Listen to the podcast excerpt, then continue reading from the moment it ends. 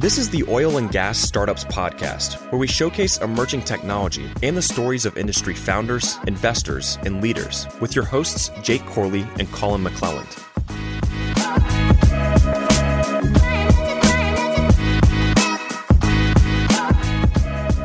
What is going on, Digital Wildcatters? Welcome back to another episode of the one, the only, the Oil and Gas Startup Podcast. What's up, Colin? What's going on, man?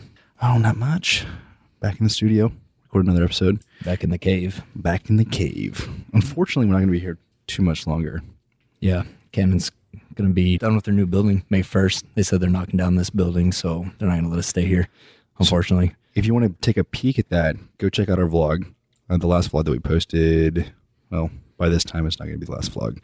Yeah. Check out vlog number, what, seven? Yeah, number seven. Number seven. There's a out the walkthrough of like the, office. yeah, it's pretty cool. Ton of space. We don't have any news. No news. Kind of been boring. I guess we can just roll right into this. We got some of my friends here from Mission Secure. We got Dan and Matt. How you guys doing? Doing good. Doing all right. Thanks. Good and good. So the first time we met Mission Secure was, I think, about six months ago at the Blue Bear CEO Summit. Dan, you were there. You gave your presentation. Blue Bear invested in you guys, right? You're a portfolio company from for them. That's correct. Okay, so give us a high level, forty thousand foot view of what Mission Secure is, and then we'll kind of roll it back into uh, some of y'all's background. Sure. So, uh, Mission Secure is also uh, known as MSI for short. So, MSI is an industrial control system cybersecurity company. And so, what we do is we focus on the operational environments and ensure that any kind of uh, cyber malicious activities will be first identified and then mitigated against. And uh, we can do that through a platform that we have composed of hardware and software. So you actually have one of the coolest demos that I've seen. It's an actual physical demo. Do you remember that one, Jake? Mm-hmm. You saw it there. So I, I thought it was very unique the way you guys did it because it's something that I thought you wouldn't be able to actually demo, but you guys kind of just built a small scale version of exactly what you guys are kind of protecting against. I thought that was pretty neat. Yeah, exactly. I think instead of just going in with a PowerPoint or just talking about it, actually showing something means a lot more, right? When you can actually put your hands on it, see it, smell it, taste it, kind of thing. So we actually built a small scale industrial control system using actual components that you would find out in the field.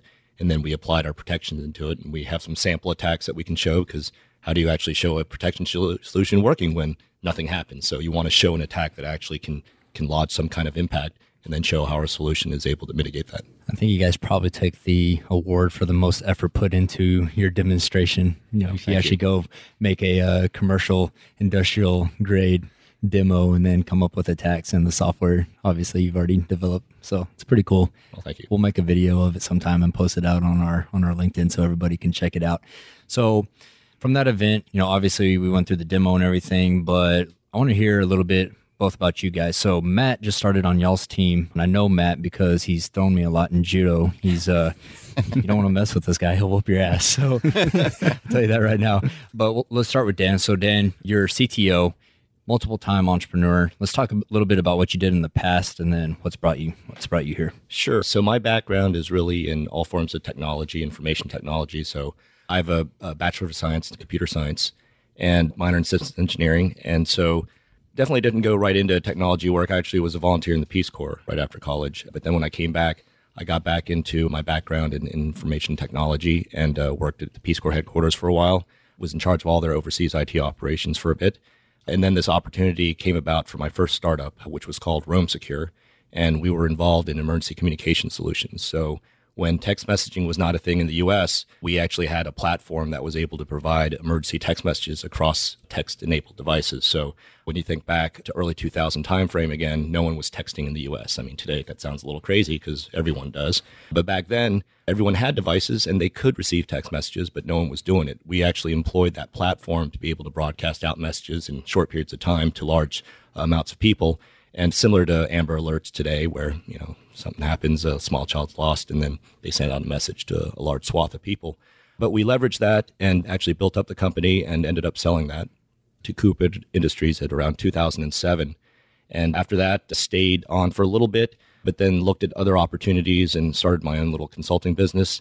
And then really looked to start something that had meaning into it. And at the time, during Roam Secure, we actually made contact with a professor down at the University of Virginia. And he actually started doing some research that was originally funded by the US military. they were concerned with what could happen with a cyber attack into some of their military platforms. And so the origins of that research is really what started the whole concept for MSI today. And so we took some of that original information and uh, some concepts, and we started the company and focused really on initially uh, military systems where the research started, but then quickly found that the whole physical platform environment also existed in the commercial world known as industrial control systems. And so these concepts to protect that really applied towards that as well. And so we opened up our eyes into this whole new market that we could enter. And so now we're focused on both the commercial as well as the military space in terms of where MSI is focused on.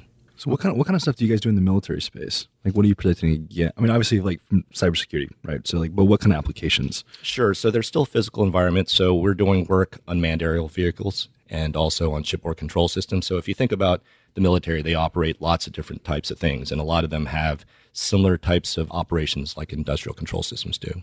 So our solutions and uh, concepts certainly apply into those environments as well. Okay. Speaking of military applications, Matt, you're in the Navy, correct? Yeah, yeah. I was uh, was a Navy bomb tech, deep sea diver, and rescue swimmer for about eight years. And uh, when it came time to wind down my career, and my wife and I just knew we wanted to move back to Texas. That was really it. And then uh, we had a friend of ours that worked at a company called NOV and brought me in under his wing and really kind of taught me the business. That time I was chasing rigs on the upstream side and I uh, spent about four years there. Then went to a company called Honeywell Process Solutions, and that's where I learned pretty much all the the downstream process control network ICS side of the business right there. And yeah, I kind of consider myself like an oil and gas mutt. You know, I, if I found no home upstream or downstream, but I have seen a lot of these facilities. I'll just come out and say it: a dire need for protection, especially if it's if it's a legacy system. You know, the need for some sort of cyber protection is is, is great. Mm-hmm. So it's interesting because a cybersecurity company, OpenVPN, is actually about to sponsor our podcast. And so I was looking at some cybersecurity stats, and I think it was from the Houston Chronicle did a study, and they said they they were blown away when they went and looked at some of these oil and gas companies, and you know some of the software that they're using, you know, was you know still operating on Windows XP and some very old operating systems. They said not only are they so behind when it comes to cybersecurity, but just the systems that everything's built on is antiquated in the first place. Is this something that you guys are seeing as a as a problem with your technology getting adopted? Is it something that can come in and be deployed regardless of what systems are already in place, or are you having a challenge with those older systems? I wouldn't necessarily say with the with the legacy systems. You know, our platform is third party neutral or third party agnostic, however you want to say it. So wh- whoever is going to be the OEM for the DCS or the automation system is not really going to affect how we're going to implement our platform and protect your system. I will say though that I think some of the problem with some of these legacy systems not wanting to migrate, I think is rooted in some of the older older vintages of the of either it was an Emerson or maybe a Honeywell system. Those things were were built bulletproof. It was proprietary coding and it was almost impossible to hack at that time. And you could have one of those systems and it last you 20, 30 years. And I think with, with the way that technology is accelerating today and the shelf life of some of the, the nodes or whatever it is that you're using to run a system is going to expire a lot quicker than they did 10 years ago. And I, I, I think a lot of the people in the field right now are still waking up to that reality that you know we can't run a Windows XP. You know, I mean, we're we're getting to the point we're not going to be able to run Windows 7 now because they're not going to be uh, updated or supported by Microsoft. SMB compatible or interoperable anymore. Mm-hmm. So, you know, cybersecurity is not something that we get the chance to talk about a lot. I think we talked about it with IBM at ATCE and like one of our very first. Uh, yeah, we talk. We, we, don't talk about it a whole lot publicly, but there's a lot of conversations that happen privately and I think it, it's because the people who know what's really going on with cybersecurity are scared shitless. And there's a whole bunch of people who should be scared shitless, knowing that their company is being attacked probably like 500 times a day by, you know, government run Syrian or Russian or whatever may be groups. Because I've seen this firsthand with the systems that we put into E&Ps. You can see all the attacks and like, it's crazy. You can just get bombarded with like seriously like 500. Like a small company can get attacked like 500 times a day. Absolutely insane. And so it's something that we're trying to bring more awareness to. You know, it's something that the industry needs. And so we've even talked about with the Energy Tech Night for the next event, just focusing specifically on on like cybersecurity, which I think we we talked about last time you were in here. Yeah, I mean, I think it was Jell's presentation that really kind of opened my eyes. You know, as oil and gas adopts IoT and automation, et cetera, et cetera, every sensor that you have out in the field or in a facility is an entry point to be attacked. And so, as we adopt these new technologies, especially in the up, upstream sector, that increases risk exposure for a security breach as well. So, Matt, we talked about this a few days ago, or actually yesterday, when you were here in the office. Where are you guys seeing adoption within oil and gas? Is this mainly midstream applications? Are you seeing adoption in upstream? You know, where are you kind of getting traction at in the space? I'd say latest traction has probably been midstream uh, right now, but I think we've got installation. I think at all points on the stream right now. Okay. We'll definitely have some contractors looking at us onshore and offshore with some operators. Petchem and Chem, a little bit, little bit slower. Their budgeting cycle is a little bit longer than I'd say uh, everybody on the upstream. You know, uh, some some of the drilling contractors and operators on the upstream side that they're they can drop a hot PO and get things rolling and get a project you know running hot when they want to.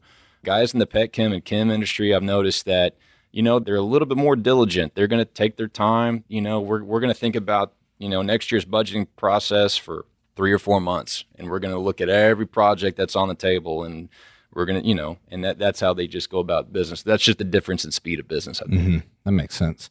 So, Dan, you guys started, you kind of started standing up the energy operation in Houston. I mean, it's really been within the last several months that you guys have kind of started building the team. Is that correct? We've had people here in Houston for a couple of years, actually. Oh, okay. But, uh, we formalized an office and started building a larger team. Yeah, just recently, I would say in the past, I think uh, four months or so. Okay, yeah, because I think when we met, it was about six months ago, and I knew you guys were starting to look Ramp for up. look for yeah for team members. So, what other industries are you guys deploying this technology in? I know you've said that you have the military applications, but are there any other uh, big industrial applications that you guys have discovered that's been kind of adopting it? Absolutely. So this can this technology that we have and the approach can certainly apply to a number of different areas, but we have to focus as a small company. We can't spread ourselves too thin. So one of the other focus areas is dubbed smart cities, and mm-hmm. that encompasses places like water treatment, also transportation infrastructure, which relies a lot on, on industrial control type equipment. And so those are the other key areas that we're focused on today. Okay. How did you guys kind of narrow down? I mean, I think it's a very important point when you're a startup that you can't try to go attack every industry and boil the ocean. How did y'all kind of narrow down what industries you wanted to attack? Well, a lot of it was where we saw the fastest adoption. So where we saw the opportunity starting to form, where we saw people getting to that realization a little bit faster that their environments are vulnerable and that they need to do something about it. But we are seeing over the course of the many years that we've been in business that I think the realization has really peaked here. And so early on, it was a lot of convincing that people had problems, the whole idea of, well, nothing's happened to us, so why do we need to worry about it or do anything about it? But I think these days enough has happened. There's been a lot of press around different incidents that have occurred.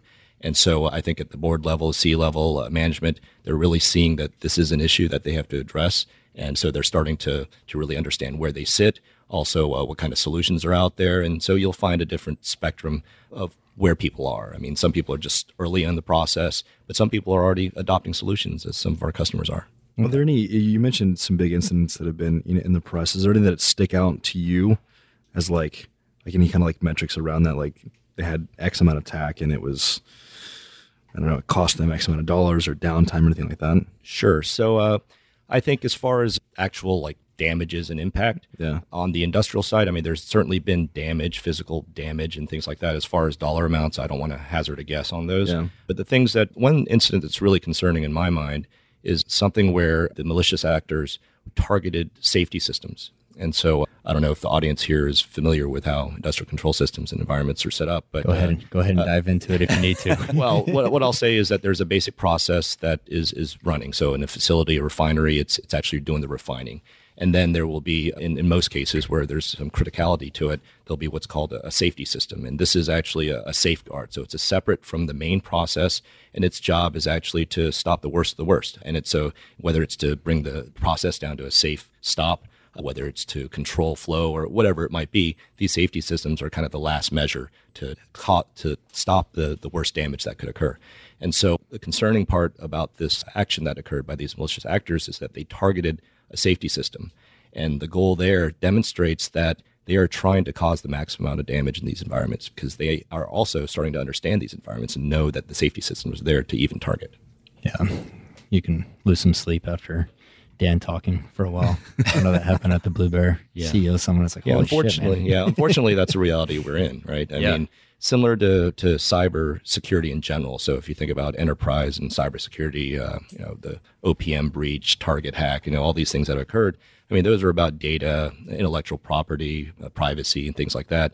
The scary part about cyber attacks into uh, physical environments is that it's physical. Something's going to happen, mm-hmm. whether it's loss of life, loss of property, loss of production. It's a lot more impactful and scary, and you know it's it's going to happen as well, and it's happening, and it's going to happen at a at a higher rate, I believe. I think a really good point that you brought up that day when I was talking to you guys or in your demonstration was you're talking about as these facilities start to adopt automation and IoT, you know, typically there's kind of an evolution of that adoption. So they may deploy the technology, but they still have personnel go out and still perform that function, you know, double check the technology to make sure it's working.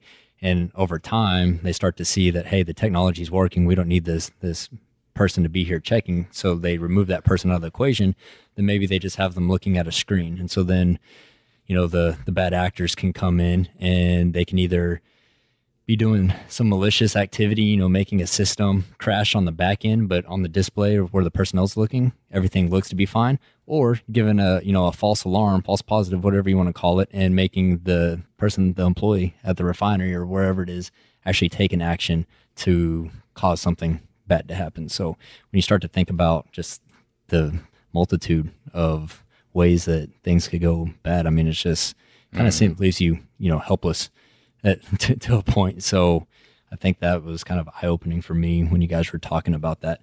One more thing. So you were you said that you guys have been at this for years. When did you guys kind of come up with Mission Secure and decide that you wanted to pursue this venture? So we actually started the company in the summer of 2014. Okay. And the idea was a little bit earlier in that year, I would say the beginning of 2014. And uh, that was, I guess, a few years of, I think about four years into the research phase. And obviously, research can start out as just thinking about things and white papers until something concrete actually materializes out of that. But yeah, we've been thinking about it, I guess, now for what, beginning of 2014. So over five years, we've been thinking about it. But then as an official company, about four and a half years. Okay. And who is the uh, founding team? Was it you and, and one other, or were there more? No, so the founding team was made up of let's see, one, two, I would say five folks. Okay. There were two people from the research team at UVA that came over to to help found the company. Myself, and then also our CEO David Drescher, who I had worked with at Roam Secure. He was also the CEO at Roam Secure as well. So he and I have almost a 20 year history of working. Oh together. wow, that's So, pretty cool. Yeah, no, we've done a we've done some good things, and hopefully we'll continue to do so as well here. Yeah, that's that's pretty unique in itself that you guys have already been involved in a, another successful venture and winning on this one. Also, not Yeah. to not to forget one other member on the on the founding team. Uh, He's a military expert that because the military origins uh, came on board to help us there. Well. Oh, very cool. So, how did you guys kind of all? Obviously, you and uh, the CEO were working together at that previous venture, but how did you guys go about, you know, kind of aggregating the rest of the team? How did that all come together? Well, because a lot of the ideas around MSI started around this research, we thought that one of the critical pieces was to actually bring a lot of the know-how over into the company, and so. One of the immediate things was to make sure that the research team was going to come over and help start up the company as well. And so, you know, David and I, David Drescher, the CEO, he and I bring a lot of business expertise, technology expertise. But as far as the domain knowledge around the concepts of, of, of this cybersecurity solution, we wanted to make sure we had the knowledge in house. And they weren't just going to stay as part of the research team, but as part of the actual company. So that was definitely one of the prerequisites uh, to getting the company going. Okay. So, you guys, you know, obviously do all this research. You go out, you know, find that it's a valid idea. How did y'all go about starting it? Did you guys start bootstrapping and just developing the software? Obviously, you know, we know you guys through Blue Bear Capital. So, at some point, you took some capital. Kind of elaborate on that that process a little bit. How did you guys go about doing that in the early stages? Sure. I guess the nuts and bolts of actually starting up a company, as I mentioned, David and I have the almost 20 year history. And so we have a lot of understanding of how to get the basics going around uh, building up a company, getting incorporated, you know, those kind of basic building blocks. As far as funding, a lot of the folks that helped us out with, at Roam Secure also came along for the ride at MSI. So we did take on some initial angel investment to, to start out things out. And then some of the things that existed from the research at, uh, at the school we took and started building upon. So we knew we had to make it more commercial because things coming out of a research group really aren't appropriate to go out and get deployed in a, in a real life environment. So we knew we had to start getting that built up and, and began that immediately. Okay, very interesting. Is there anything you can say without giving out like proprietary information about like the technology? Is there any analogies you can kind of give as to like how it kind of like works? Yeah, I think at a high level, uh, how I would describe it is really as an out of band kind of monitoring solution that also has protection incorporated into it as well. So, so as uh, as Matt mentioned, we're agnostic to the specific environment that we're going in, and, and we're an add-on into into that solution. And so, what we do is is we'll look for indicators of compromise, so any kind of activity that's out of the norm and then we will also have components of our solution that can actually block and, and, do protection. So it's a combination of monitoring and then also blocking at certain key points. But really, it's about collecting data around the system that's operating and you need to collect the data at the right places to then be able to determine that there is something going on that should not be going on to, to indicate possibly malicious activity. But it's not only cyber activity, but it can also be breakdowns or operator error, which does happen as well. So we're all about making sure that the system is operating properly. And obviously, if someone is cyber attacking it, it's not going to be operating properly. And so we'll pick that up. I want to piggyback on that if I can. So, Colin, you brought up, you know, industrial Internet of Things. Okay, a lot of that's taking place on what we call level zero or the transmitter level. And well, for all you podcasters out there and you know listening to us now, if you have trouble falling asleep, just Google the Purdue model, and that'll talk about how control systems are broken down. But they're at the level zero where your transmitters and your IoT comes into play. That extra portal that's now added into your network, that is one level where we are actually monitoring, protecting and uh, you know doing a majority of our work as well. So level zero is anything you know that'd be considered anything like out in the field and upstream. Absolutely. So you know if you have sensors on on your wells or tank batteries or anything mm-hmm. out on the leases, that's considered level zero. Right. And is there anyone else that like really kind of in this space at level zero able to provide protection, or is that kind of a new emerging industry? I think we're the only people in the space right now. Yeah, we haven't run across anyone else doing it at that level. Okay. Well, that's a good competitive advantage to have then, right? Absolutely. so, what are some of the, Matt, this is probably a better question for you, but in oil and gas, what are some of the things that you're seeing when you're talking to customers? Are you seeing, you know, understanding of cybersecurity risk? I mean, I'm sure this is kind of a loaded question depending on the company and application that you talk to. But right. I'm just like, I'm, is I'm there just, like an education barrier? I guess. Depending on who the audience is, that then yes or no. You know, a lot of the process control engineers that I that I speak with on the downstream side, they know a lot of them have been jumping up on their bosses' desks for the last five years saying we need to do this. There's other folks that I've run into that are, you know, kind of wake like I said earlier, they're waking up to this reality of what's really going on and they're they're at the point now where well we're talking about talking about it. We're planning to plan. We're we're trying to get a for what we're going to define as what how we're going to plan our cyber roadmap. And then I've also spoken to folks who have been like, nope, not interested. You know, we we're air gapped in other network myths that are out there that they'll tell me. So, you know, I, I don't want to chalk it up as to people saying that they don't like being told their baby's ugly. You know, I, I don't think that's the case. I just think that, you know, the way they want to run their networks, the way they want to run it. Mm-hmm. So, what are some of the biggest challenges that you guys currently face or have faced, you know, since inception to now? Well, I would say one of the earlier challenges was just really the awareness of this being an actual problem. As I mentioned early on, uh, we had to do a lot of convincing and evangelizing out there, saying that hey, there's this huge issue in vulnerability in control system environments, and, and it's from a cyber element. And again, the, the concept that well, we haven't had anything happen to us, so why do we need to worry about it or do anything about it? And so things have actually occurred, which has changed that. And so we've seen a lot of evolution in that area where a lot of folks are now actively looking at solutions, if not planning to, to start looking at solutions.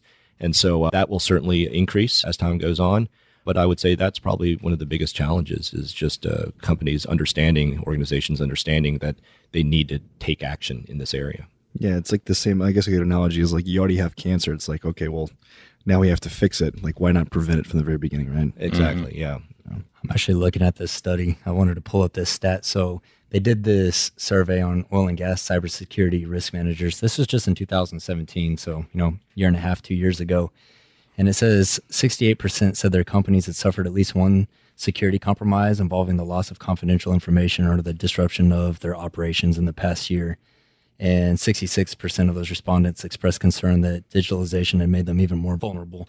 So you can see that was just two years ago. Yeah. And 68% of cybersecurity risk managers said their companies had had a uh, data breach that Right. was vulnerable information. That's crazy. Yeah, and along the same lines is actually a more recent study that showed that almost nine out of 10 cybersecurity breaches occurred into their industrial environments. And so that's pretty scary. I mean, this isn't just about their enterprise being breached, this is about actually their control system environments being breached. So nine out of 10. And some would say, well, that one out of 10 may just not know.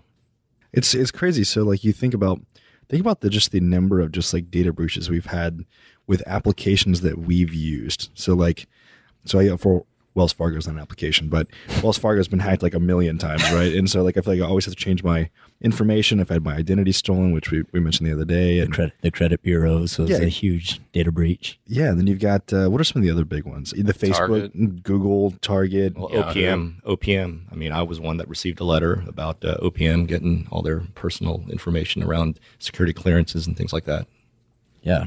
I mean, think about those are big companies with like probably some of the best security in the world, you would imagine, right? Oh, absolutely. They're spending money. They have a lot of resources, people, time, energy being devoted towards cybersecurity protection. However, you can see that they're still getting breached, and so it's, it's like trying to you know plug holes in a wall that's leaking of water. I mean, you plug one, another one's going to open up, and more water is going to leak, and you plug that one, another one's going to be found. And so, so really, uh, I think the conventional wisdom, the understanding is that really you can't keep people out. And so, uh, really, we, we do look at it from the angle of what do you do when they get in? So, our solution really kind of looks at it from that perspective. Instead of trying to plug up all the holes that are out there, we look at the system inside, the industrial control system, the operational environment, and how do we ensure that we can first detect things that are happening? And then also, how can we better protect in that situation and keep that production going or to mitigate whatever the attack is going to do? Yeah, I like that angle. So, you know, you understand that you're not always going to be able to keep everybody out, but once they're in, how do you mitigate the risk or the, you know, control the damage that they're able to incur? So, what actually happens? So, say that, you know, your your software picks up on attack taking place. What actually happens at that point? Does your software shut down the operation? Does it Yeah, so it's going to depend on that actual environment. I mean, first of all, there's going to be a human element. So we're going to let someone know that something is, is just not right. And so our solution does have the capability to do an automated corrective action. So if the right course of action in that situation is to shut down the plant, well, we could certainly initiate that action. However, I think the control system world is really hesitant to allow changes to just happen without someone actually initiating it. So we could certainly have a human in the loop where they would be told that there's something happening and then give them the option to actually hit the button that then our system could take that appropriate follow-on action if needed. But really it's it's it's about providing the information at the right time to make informed decisions. I mean, that's really what's about. I mean, you referenced earlier that there's a spoofing that can occur. Operators can be given misinformation and they can either, you know, not do something because everything looks good from that misinformation or that misinformation directs them to do a bad action actually when they shouldn't have. that's like those like that's what I would do if I was a hacker. Just like trick people, like put it off on the employee, Right. make the employee look like they're do some like Ocean's Eleven shit. Like I'd get dressed up as a, like I'd get a job there. I'd go for the long play. I'd work there for like six months. And that probably happens, right? I mean, I doubt it's always just like, you know, you attack, you get in the system, and then you do an action right there. I'm sure that you guys could attest to this that there's probably, you know, you have breaches within these systems and then they just sit there. Oh, yeah, I mean that's that's what's been found uh, is that uh, oftentimes people are in your system for long periods of time. I think there's some study out there that say six to nine months on average that Wow. the bad guys are actually in your system. They're doing recon, figuring out what your normal operations are, trying to understand what can they do, what how can they maximize the damage in, in that situation. So so yeah, they're definitely in there. But and and I want to mention something else. Actually, I mean we've been talking an awful lot about breaches. Well, the breaches aren't the only source of where we can worry about things. I mean, you've got supply chain threats that are out there, and that's about where you buy something. Let's say it's a printer, and you go to plug it in on your network. Well, the bad stuff's already in that printer. It's in the supply chain. So you've actually introduced the bad stuff into your environment. So even if you are air gapped, which means that you're totally disconnected, you're actually not connected to the internet, someone can't breach your defenses through inter- the internet connection. Well, you're an island. Well, you just brought the bad stuff onto your island by bringing that printer in. Then there are also malicious uh, insiders as well. I mean, people sometimes are are the easiest target, and so disgruntled employee, you know, it could be just someone who's angry with them, like like you were saying, you come in and pretend to be an employee for six months, and then now you've got the keys to the kingdom, and you can cause whatever kind of damage you want because you're on the inside already. Do you guys have any data on like motives be- behind some of these malicious attacks? Like, I mean, obviously, if you're stealing like data that you can go and sell, or you're like, obviously, there's some kind of like monetary gain. But in the in the event that there's not, where you're simply just coming in and just destroying things. I mean, in oil and gas, it's really a matter of national security, right? I mean, it's an attack on the on the energy grid. So, you know, kind of speaking on that, what is is there like any government, you know, support or action when it comes to cybersecurity in oil and gas, or is it just kind of every company's on, on, their own? on the power gen side, absolutely. And you know, we're getting into that as well. You know, we mentioned utilities, but you know, power gen, you know, it's a very similar system that we would see downstream. And so they they are actually supported. They've got some regulations called NERC CIP and what is it? ICS cert is, is another bureaucracy. You're out of DHS. Yeah, thank you. Okay. Yeah, the- underneath DHS, so that are providing a lot of those regulations to monitoring power gen stations. okay, Yeah, they definitely provide support and uh, on-site incident response and things like that. So they provide a lot of information out to the community, and they hold actual uh, events. I think twice a year or something like that, where people can come in, organizations, academia, oil and gas companies themselves can go out and learn about what's going on and what they can do to, to better protect themselves. That's a really good point. You would imagine that some of that would be subsidized yeah. for how important it is to the economy. Mm-hmm. I think actually, me and you were just talking about this yesterday about how messed up it is. The point that you just brought up, Dan, about you know, if you brought in a printer to your island and it had malware on it, just you could have Fort Knox level security, and it still doesn't matter. You could bring in an IoT sensor or something that has malware on it, and that's just know, Well, and that's, I mean, that's that's why I bring up the myth of air gapping. You know, I mean, it's okay, that's great, but when when's the next patch update that you're going to do? You know, you're going to have to connect somehow, and you know, same goes with uh, so I'm assuming air gapping is just being shut off from any transmission of data. right, right, Okay, yeah, you're right. you're not connected to the internet whatsoever. Okay, But at the same time, anytime you're going to want to update, you, you've got to bring something in, or you got to connect. You've got to do something. Okay. Yeah, like I'd be out on XTO pad working for him, and I'd be trying to get a pipe tally from the company man, and I want to put him in my USB drive into his computer. And you know, these companies won't let you put USB sticks in their computers anymore. I'm like, fuck, man, I just want a pipe tally. I'm not a hacker, just a roughneck.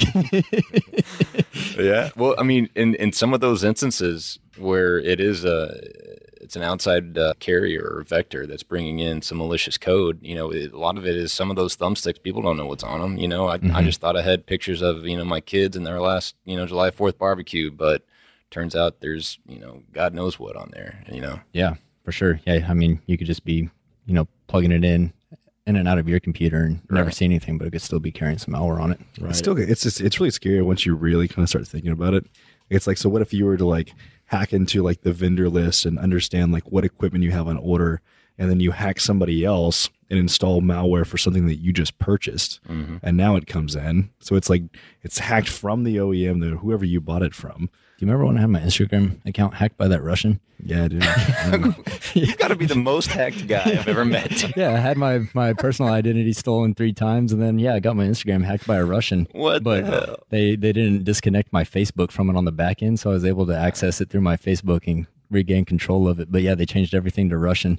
So after that, I, I started using 1Password, and I've got all 50 character and encrypted passwords for all my accounts now. Beautiful. So You guys gonna do like mission secure software for iPhones and computers anytime soon? I'll need it.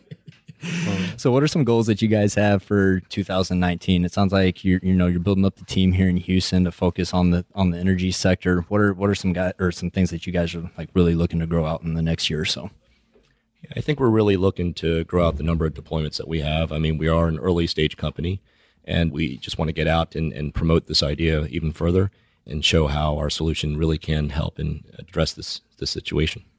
Very good. Yeah, I think this is going to be, you know, a theme that we're going to see coming up more. I, have already seen it coming up in articles and uh, videos on LinkedIn. So obviously, the industry is kind of starting to move into that direction of realizing that it's a problem and that there's going to need to be solutions for those problems. And I really like this because, just like you said, like we can't always stay one step ahead of anyone that has bad intentions. You know, usually they're one step ahead of us. But if you can deploy software internally that recognizes and sees that there's malicious activity going on, then you can, you know, make informed decisions off of that. So I think that's a really good, you know, value proposition for anyone that's looking to bolster up their cybersecurity.